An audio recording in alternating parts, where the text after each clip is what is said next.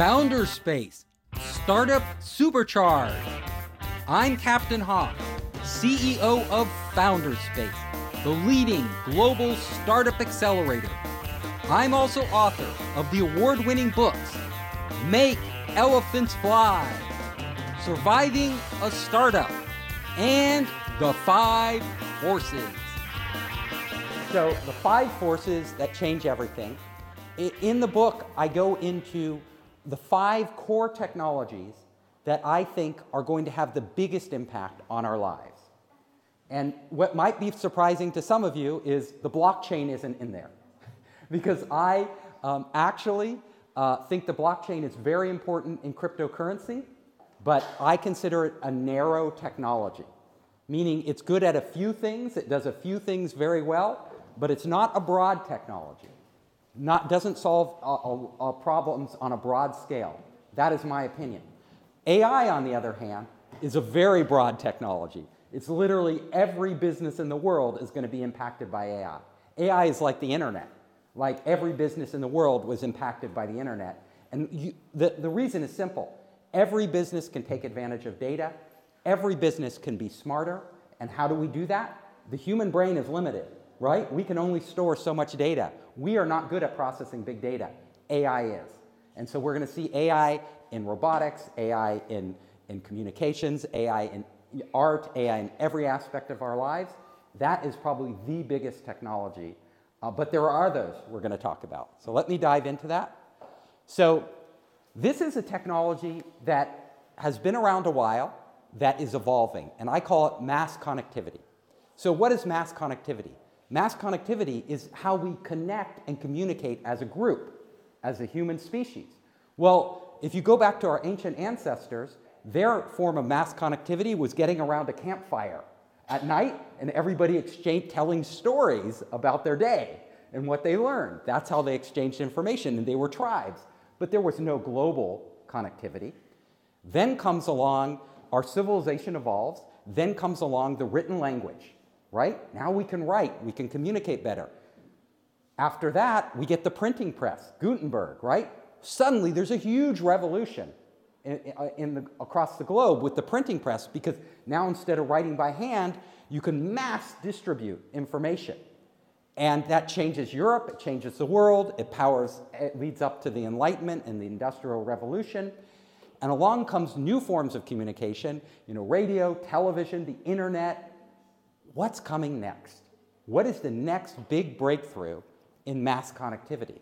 Well, let's talk about that. So, my belief is the next big change, bigger, bigger than the internet, uh, is brain-computer interfaces. Because think about it. You know, brain-computer interfaces are still in research labs. We all have heard about Neuralink. Uh, there's a bunch of other companies out there doing brain-computer research. All these universities, like Brown University, are doing advanced research. Right now, to get good connection to the brain, you have to drill a hole in your head, right? Who wants to drill a hole in their head? Well, yeah, that, okay. Sign up for Elon Musk. He'll do it. He'll drill a hole, but I wouldn't trust him. I wouldn't trust that guy um, with my brain. Um, so, but for most people, they, they don't want to do that, right? If you're paralyzed like this woman, she's completely paralyzed. She can only move her eyes. Getting drilling a hole in your head to actually be able to control a wheelchair or communicate through a, a mobile phone, she can do that now with, with a brain-computer interface. She can literally uh, communicate uh, through a phone or on an iPad. It's amazing. It changed her life. It's, it can change a lot of people's lives. What's coming next, and when this will really take off, is when we don't have to drill a hole in our head. When we have a device we can put on our forehead, and it can read our brain waves, and we can communicate. Let me tell you, uh, uh, these devices, you can buy them on Amazon. And you might be surprised. You know, there's a company called Muse. I know the founder and the creator of that technology. Um, that is available on Amazon. But it doesn't work that well. It's very, it can do very simple things. Like it can tell you if your brain is relaxed. It can tell you if you're concentrating. It can allow you to turn off and on lights. But really, that's about what it does right now. So you can buy it on Amazon and try it out for a couple hundred dollars, but it's not advanced enough to really read your thoughts. Now, in the laboratory, they have technology called f M R I. And f M R I, if they put people in an f M R I machine, we can literally, at U C San Francisco, they can literally read your thoughts. They can read your thoughts. They can also extract images from your brain. So not just your thoughts, these images. It's, think about that. It's pretty crazy. If, let's say you witnessed a crime scene, they can literally pull those images out of your head. They can do that now. It's expensive because you need this huge f M R I machine. It's not, but when that technology, we, we can get that technology down to a device you can put on your head, then we're starting to open the door. And this technology will just have profound implications. I give a whole lectures on this. I won't, I could talk for two hours on this. But you can start to understand the power of your brain being connected to the internet. What does that mean? Like the entire internet is at our disposal just for thinking. We can upload and download information. We potentially, and I study a lot of neuroscience, may be able to understand how our brain works with A I at such a level that we can start to transfer thoughts from person to person.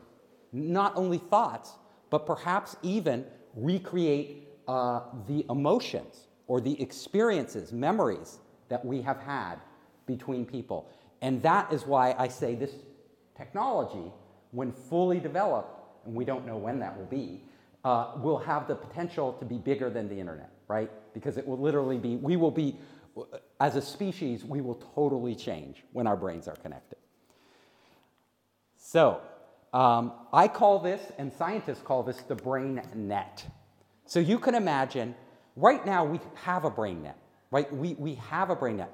What is the brain net for most of us? This.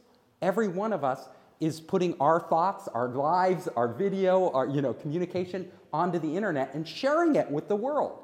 Well, the brain net, when we have a brain-computer interface, will be exponentially more powerful, right? Because literally our brains will be part of a bigger network. And the network will be all the other human brains, billions of human brains, and all the A I that we have developed.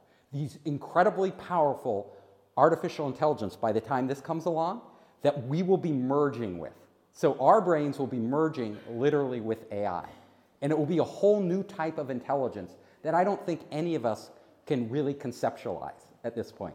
We might try to imagine it. I think it's beyond our imagination. It's like asking somebody who lived five hundred years ago to imagine the cell phone, right? And what it would be, what our lives are like. They couldn't imagine it five hundred years ago. It would just be impossible. We can't imagine that. But it will come. So this, eventually we will figure this out. Um, we, there, there's another aspect to this, and that is uh, we will be entering a new type of reality. And I call this a multimodal reality. And that means that right now we live in the physical world. We're all in this physical space together, right? But we kind of have a multimodal reality because many people are on their phones while they're with you talking, and they're kind of in another world. But in the future, we will literally be laying on augmented reality, A R, on top of our world through our brain-computer interfaces so that the digital and the physical will be blended together. They will be almost indistinguishable for us because it won't matter whether it's digital or physical. It'll just matter what we do with it. So we will be walking through these worlds that are a composition of digital and physical. And uh, the interesting thing is each of us will have a, our own world. Like there will be a common world, a common physical world, but there'll be very different digital interfaces on top of this world. And we will be transitioning between these modes. These, that's why I call it multimodal, these different modes of seeing reality. The digital is real, we know that, right? And the physical is real. They're just different types of reality. We will blend them together, and each person will have their own view of reality. What will that be like? What will society be like when what I'm seeing is totally different than every other person in this room? Or maybe we'll synchronize our realities so that we can go, like I might synchronize with you, and then we're in the same reality for a while while we're communicating, and then I'm talking to you, and we're in a, we, we synchronize our realities. it, we'll have to figure out the whole interface for how humans communicate in this new mass connectivity that we are entering into. Okay, my second, now we're on to a new topic, bioconvergence, right? What is bioconvergence? Bioconvergence is the convergence of uh, our biology, our physical, physical bodies, and technology. And how is that going to shape the world? So, if you come here, we know gene editing. It's been a huge revolution, gene editing. Now, I uh, think gene editing is amazing because if you think about gene editing right now, uh, editing uh, our genes is like, our genes are like computer code for life. And we have figured out now, by decoding the, the genome for the human beings and all these plants and animals, the source code for life. So just like we write computer code, we can now use these gene editing tools to write biological code. We now, we are gods now. We have taken evolution into our own hands. We can create new species of plants and animals that literally never existed and would never have existed except for us. So if you start to think about it, it's pretty mind-blowing, right? We can do a lot more than we're doing. I'm going to give you a few examples of what we're doing right now. So this is the indigo tomato, and it's kind of a dark purple. And why is it dark purple? Because it has twice the antioxidants uh, of blueberries. You know, blueberries have antioxidants, which are really good for you. Now you can eat a tomato and get twice as many as if you were eating like a giant blueberry, right? Like, it's huge. This um, is just the beginning. I mean, I, I've traveled around the world. I was in Chile uh, the other year. Uh, talking uh, to the head scientists at their largest, they do lots of fruit, right? And I was like, he's using ge- genetic editing for their fruit. Why? Because they ship fruit from Chile, like berries, from Chile to the United States. And they need those berries. They don't want to freeze them. They would like to ship them fresh. So how do they make berries that don't, that don't uh, decompose, rot, while they're shipping? So they're working on that. I also asked him, I said, could you create a berry, uh, could you create a banana that tastes like strawberries? And he's like, yes, we can do that. We can create bananas that taste like strawberries. We could literally start to create fruits and vegetables with combinations of flavors that you never imagined. And a strawberry banana would be pretty good, or a raspberry banana. You know, we could do, they'd be pretty, we can do that now in the lab. Uh, we, but...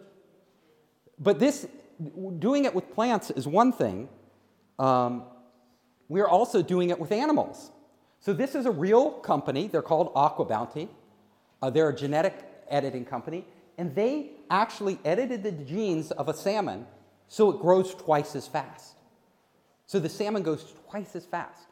Think about it. If you're doing salmon farming, twice as fast, your farms can produce twice as much. That's significantly more profit.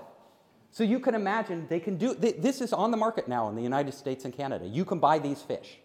Um, if they can do it with salmon, can they do it with cattle? Can they do it with chickens? You know, at the University of Florida, they have actually genetically engineered cattle so that they can survive in higher temperatures. Why do they do this? Global warming, climate change, right? It, uh, you know, if there's a heat wave, you don't want all your cattle to die.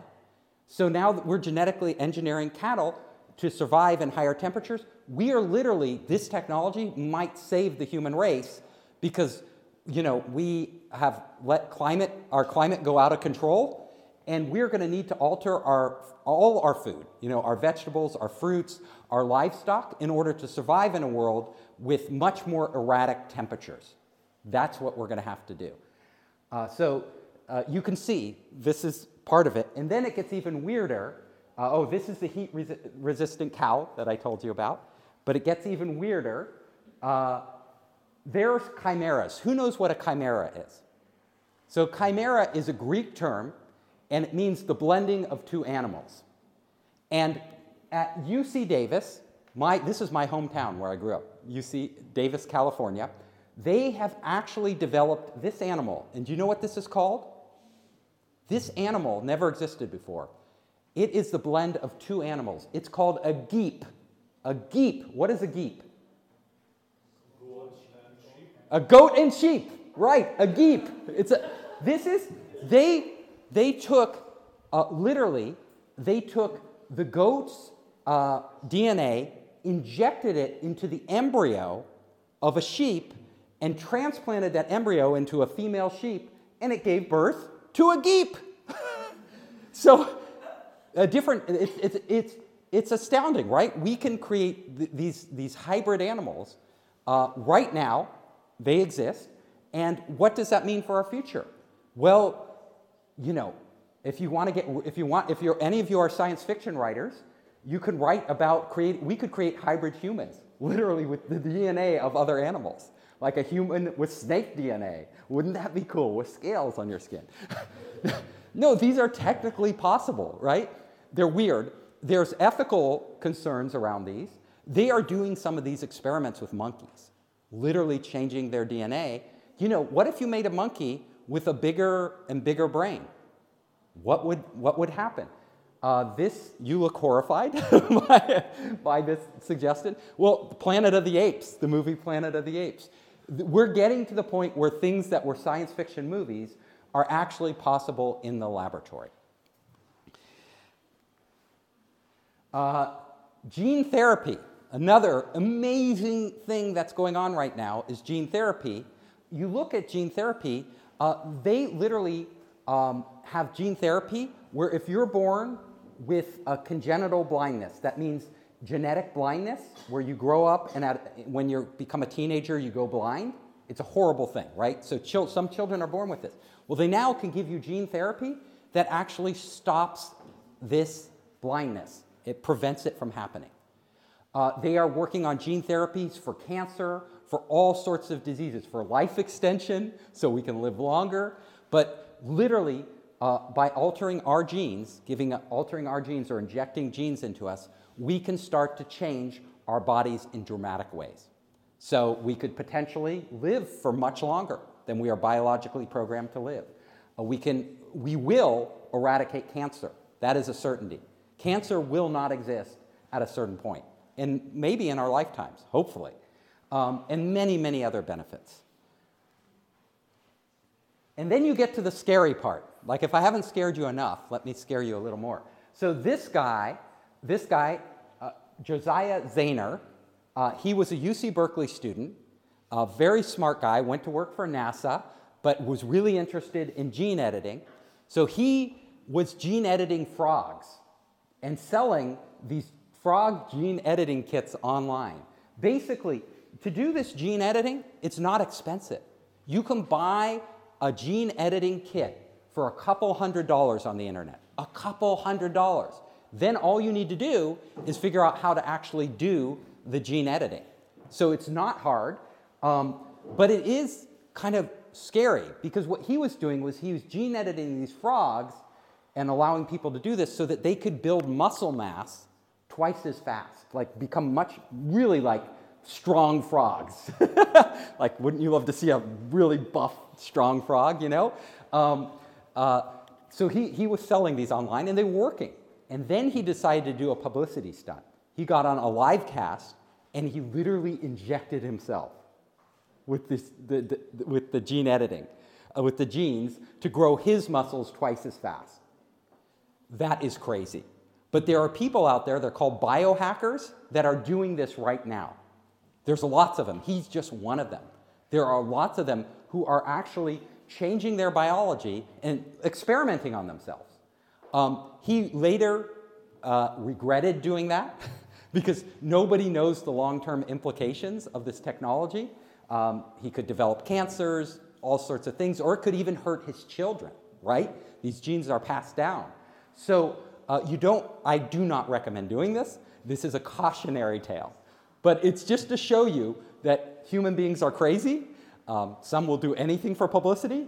And once this technology is out of the box, right? Once it's available, people will start using it.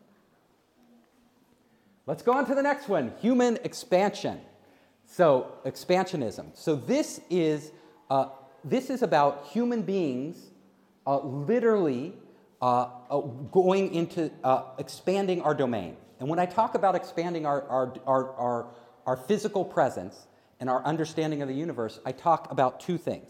One I talk about is space exploration. So we all know about Elon Musk wants to go to Mars, you know, and I think Elon Musk is brilliant, and he is exceptionally brilliant at self-promotion. That's where he, he ex- and he's, he's brilliant at saying things that get people's attention. So like he said self-driving cars would be available by like, for sure by twenty twenty-two. Well, we know that didn't happen. Um, he says we'll be on, he'll be, humans will be on Mars by twenty thirty. I tell you, I doubt that. I really doubt that. We will not probably have a, a, a, a sizable human population on Mars for at least fifty years. Before we may get one or two people who are crazy enough to go there, right? Um, but uh, what we're going to have in reality are robots on Mars, a lot of robots. Because robots, the Martian climate, you know, it's very harsh. It's very hard to live on Mars. I don't think any of us would enjoy it once we got there. Um, but these robots are perfect. So we are going to be sending more and more robots to the moon, to Mars, uh, and, and, and sending more and more robots as far away as we can into the galaxy. That's how we're going to be expanding. That's how we're going to understand these planets. And eventually, humans hopefully will follow. Um, Another cool thing about our expansionism is that we have the potential to actually go out and get asteroids. And some people don't realize this, but these asteroids are incredibly mineral rich. These asteroids might have, you know, trillions of dollars, a single asteroid, trillions of dollars worth of precious metals, rare earth minerals in those asteroids, like platinum and all these rare earth minerals that you can't find on this planet in abundance. If we bring those asteroids back to, to our planet, that doesn't just make somebody rich. It totally changes our economy. Totally, because these minerals and these uh, precious metals that were in scarce supply, suddenly they're abundant. You can start to do things with them that you never did before. So there was a time uh, when uh, people, you know tin, tin foil? Right? When people thought tin was more precious than gold. Like, and they would put tin, like tin foil on the on, on buildings and all this stuff because they thought it was so precious. Um, suddenly tin became widely available, and then it, they found all these other uses for it, and it's the, the, our economy totally changed. You know, we, we use tin cans, right? For canning food and all, all of this stuff. So this is going to happen when these asteroids come back. Um, Another area we're expanding is not just out into space, but into the quantum world. We all know about quantum computers. Um, there are all these nanotechnologies being developed right now, and the nanotechnologies are pretty amazing. So, like this is at A S U, Arizona State University. They are developing nanobots that literally can go in and target cancer cells and kill them.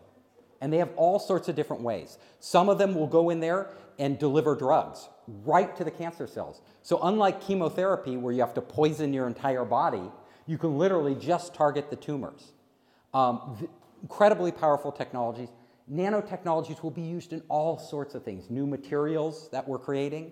They even, my favorite nanotechnology, I will tell you, is they are developing now, this is real, they are developing little robots, nanorobots that you can't even see, that you could put on your teeth, and they'll clean your teeth. Wouldn't we love to never brush our teeth again and have perfectly clean teeth? You know, it would be awesome. So, you know, we, maybe we'll have all these nanobots crawling out of our bodies and inside our bloodstream, fighting off viruses, you know, like COVID. You know, there is a future out there where we will have these tiny robots in all aspects of our lives.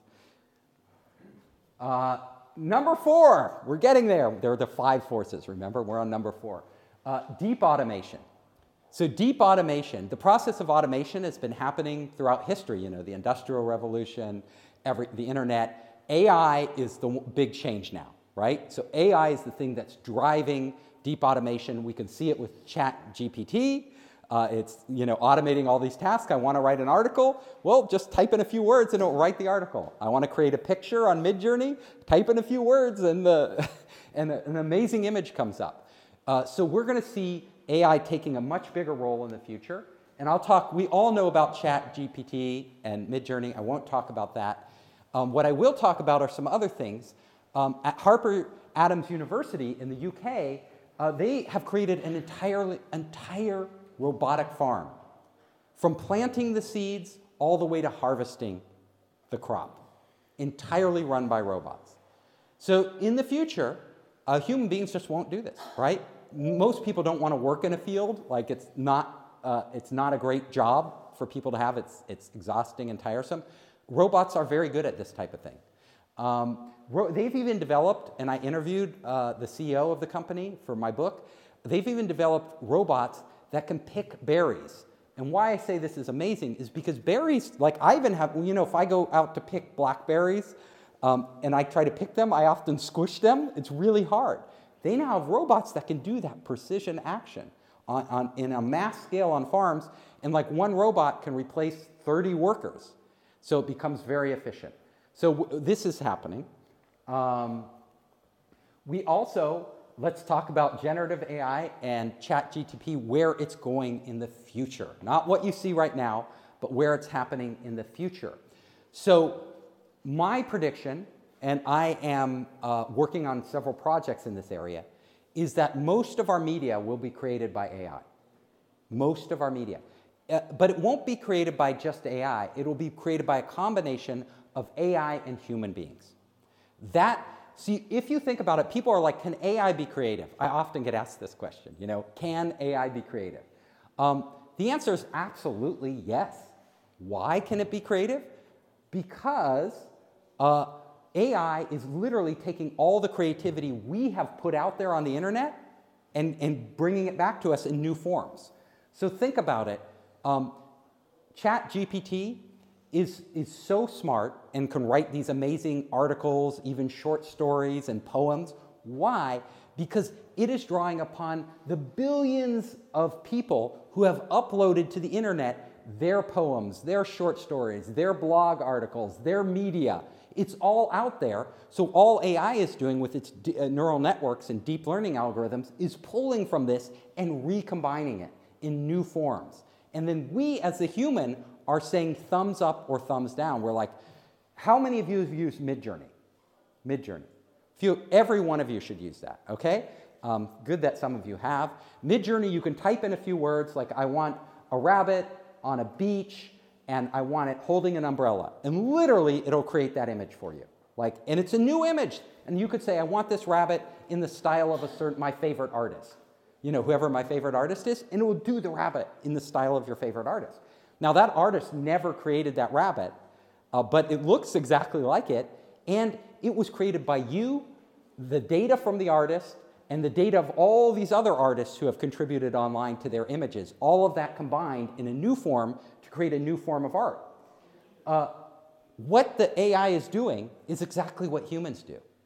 Like, if you're an artist, what do you do? You go to art school, you look at all the different art, you practice, you know, creating art, and you start combining art in different ways, and eventually you develop your own style, your own, your own artwork. Uh, we are pattern matching machines. That's what our brain does. That's what A I does exceptionally well. So A I is an extension of our own creativity. It's inextricable from human creativity. They are one and the same. So understanding this is really important to understanding A I. It's not, it's not that A I is more creative than us or less. It is, it is part of us, right? It is part of the human consciousness and what we have created on culture on this earth. Um, we are going to see this extend right now. Who has tried Runway dot M L? Okay, okay, tried. Okay, yeah. Yeah, but you know about it, so you're, you're up on it. But this Runway dot M L actually allows you to type in text and alter videos with A I, change videos. So their future is, we're not going to be creating images. We, through text and our voice and other input that we have, we can create music, we can create virtual worlds. They have new virtual world creating things. Google's working on one of these. It's absolutely amazing. It's going to change how we communicate with each other, how we create content, all of this. It, we're on the cusp of that change. And then, of course, um, much more is coming. But that's a whole separate talk. So I'll go on to the next thing. Uh, predictive commerce. This is another area where A I is playing a big role. So already, if you order from Alibaba or Amazon or J D, uh, you know, they have a lot of data out there. So they know what you're going to order. And like Amazon, Alibaba, J D, they will sh- often ship the product in advance to a warehouse near you based on average sales statistics. So if they know, you know, in Hangzhou, people are ordering, you know, five thousand razor blades every day, they're going to make sure in the warehouse to have five thousand razor blades. So when you order one, they can get it to you quickly. This is how Amazon does it, and, and most of the companies do it. And that's how they do quick shipping. But in the future, we're going to have A I that's our personal assistant, that's actually helping us, you know, with everything we do, like our job, planning our job, doing, you know, every task that you want to do, travel, A I, you'll be going to A I for these things. And the A I will start to know you better than you know yourself. Really. Because, you know, we don't even know ourselves that well. We think we know what we want, but we don't always know. And then the A I will use statistical data on you and other people to predict what you need before you even know it. So the future, the, the dream of Amazon and these companies is to actually ship you a product that you don't even know you want, but you really want. And it arrives on your doorstep, and you're like, oh my goodness, what is this? And you open it up, oh, I wanted that. You know, that's exactly what I would have ordered. If you don't want it, you'll just return it. You'll just put it out on the doorstep again, and they'll take it, their robot will come and take it away. But um, more often than not, you will want what they get you. It might be household items that you're short on, more toilet paper. Oh yes, I was just about to run out of toilet paper. Or it might be a new gadget that you had been looking at online but you hadn't bought, and they just send it to you, and you're like, ah, I got it. Um, why will they do this? Because they, think about it, if you're a big e-commerce firm, the most important thing you could do is take the buying decision out of buying. Like when you have to make a decision to buy, you might buy from Amazon, you might buy from somebody else, right? You might buy from another company. But if they ship it to you, you didn't even make, they made the buying decision for you. And, and all you have to do is say, yes, I got it. You know, I want it. That's the future of e-commerce in an A I-driven world. Uh, A I uh, will manage your life. So this is, this is you, literally when you go to make a business decision, because you don't have all the data in your head, you're going to, most of us in the future will consult A I. I already consult ChatGPT literally several times a day. Uh, I will go there, especially when I'm in the U S and I can access it easily. I will go several times a day to ask it questions about my business, about or things that, like I was coming to China, I had to ask it all these questions, you know. do, you know, what are the regulations? What do I do? I just ask it. Um, we will be asking A I for, for all sorts of things and for things that we might not expect. So I'll give you a few examples. So you might meet a, a potential business partner, right? And you will go to your A I and say, is this partner trustworthy? And it will start to look at all the data that it has and, and give you a trust rating. So, oh, I could trust this business partner. Oh, I should avoid that business partner. Uh, you may ask, like you go on a date, right? Instead of going on a date and having all these bad dates that are no good, in the future, you will ask an A I, find me the perfect match. You know me better than anybody. You know what I like. Find me the perfect match. This, uh, and this might seem strange to you now, but Facebook ran a test. Facebook did an experiment. And they literally asked people what videos they would watch, what articles they would read in their Facebook feed. So, and people would say, oh, I would read that article, I wouldn't read that. I would watch this video, I wouldn't watch that.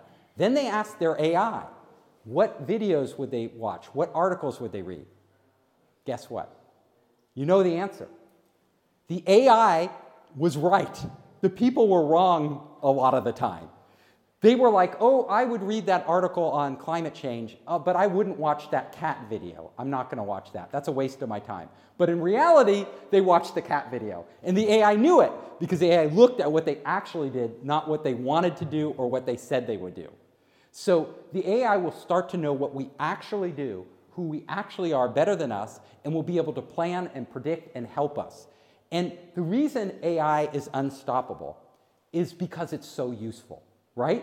It might invade our privacy. We have already sacrificed a huge amount of privacy using these phones, as everybody knows, right? So uh, we kind of live in a post-privacy era. Um, the next thing is not just privacy, but our autonomy, our decision-making. How the question we have to ask as a, as a society is, how much decision of our decision-making do we want to delegate to artificial intelligence? How much?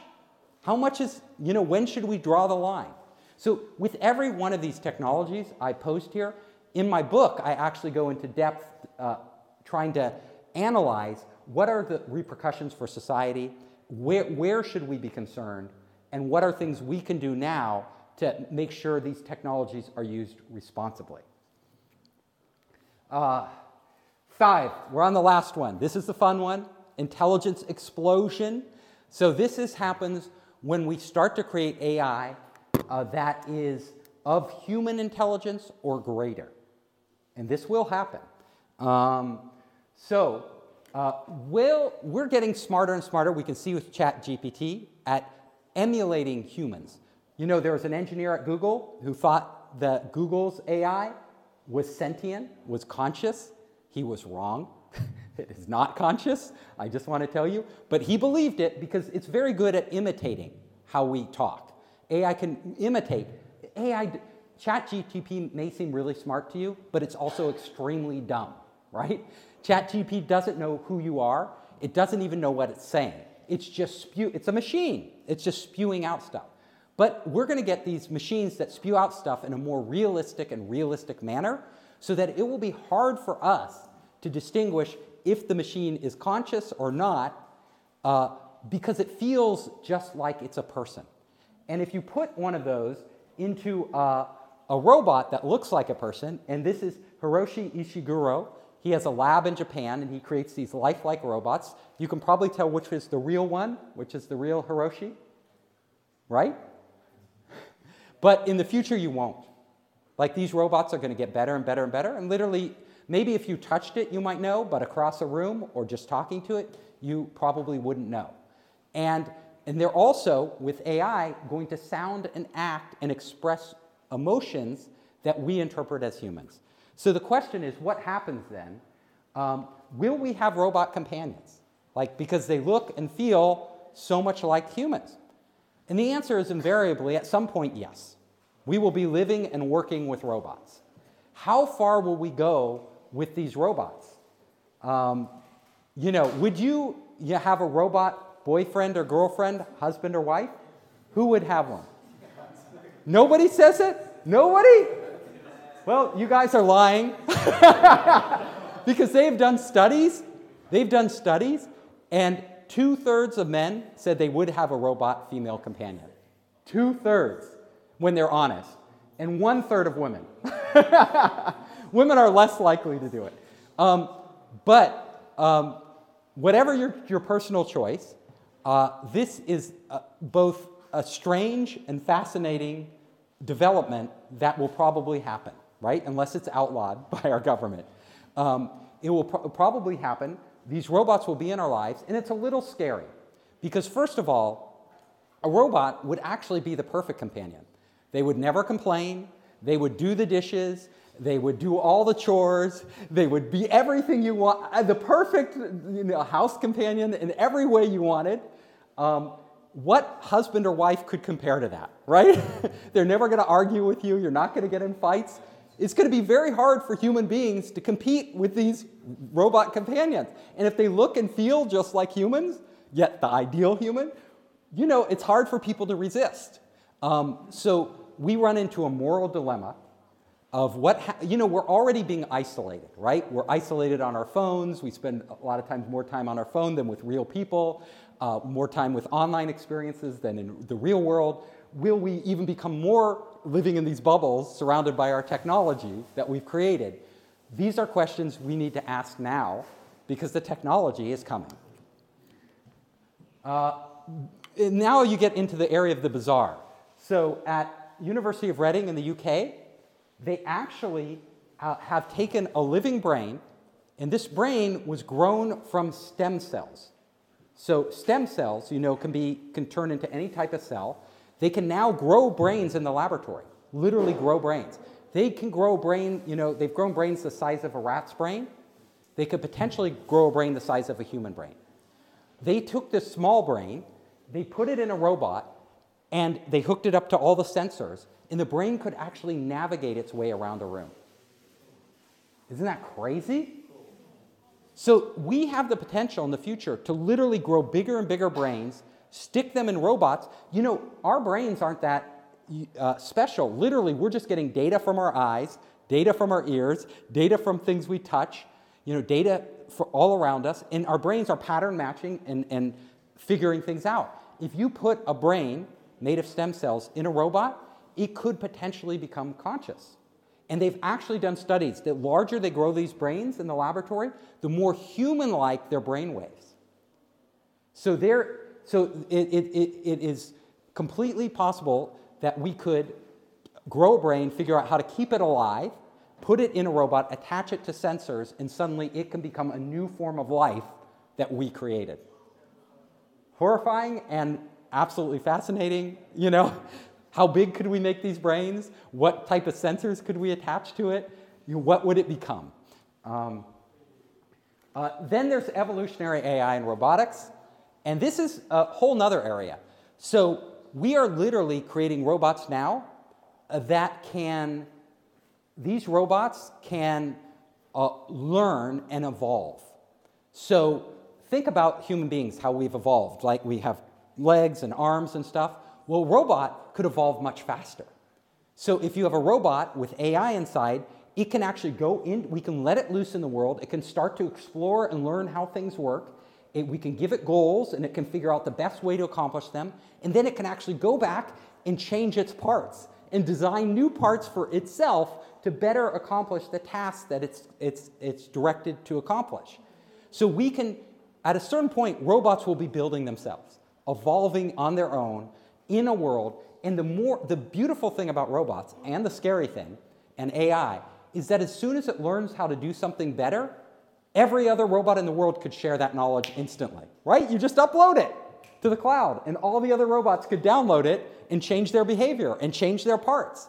Human beings can't do that. How it takes us to learn something, what we're in, we go through grade school, high school, you know, college, maybe get a P H D, and then we get on the job and we're still learning. Decades for humans to learn. Robots can get all the knowledge of the world, literally handed to them in seconds. What type of world will that be, right? How fast can these robots start to evolve? Can A I evolve when that knowledge can be transferred so quickly and data gathered from, we're already gathering data on the internet with ChatGPT. We have robots and I O T in the world gathering physical data that is merging to create our next society. I hope you enjoyed the show. If you liked it, hit the subscribe button and share it with your friends. You can help us create more great content by subscribing and sharing. Also, if you want to access our online startup program, our investor network, and our entrepreneur resources, just come to founderspace dot com.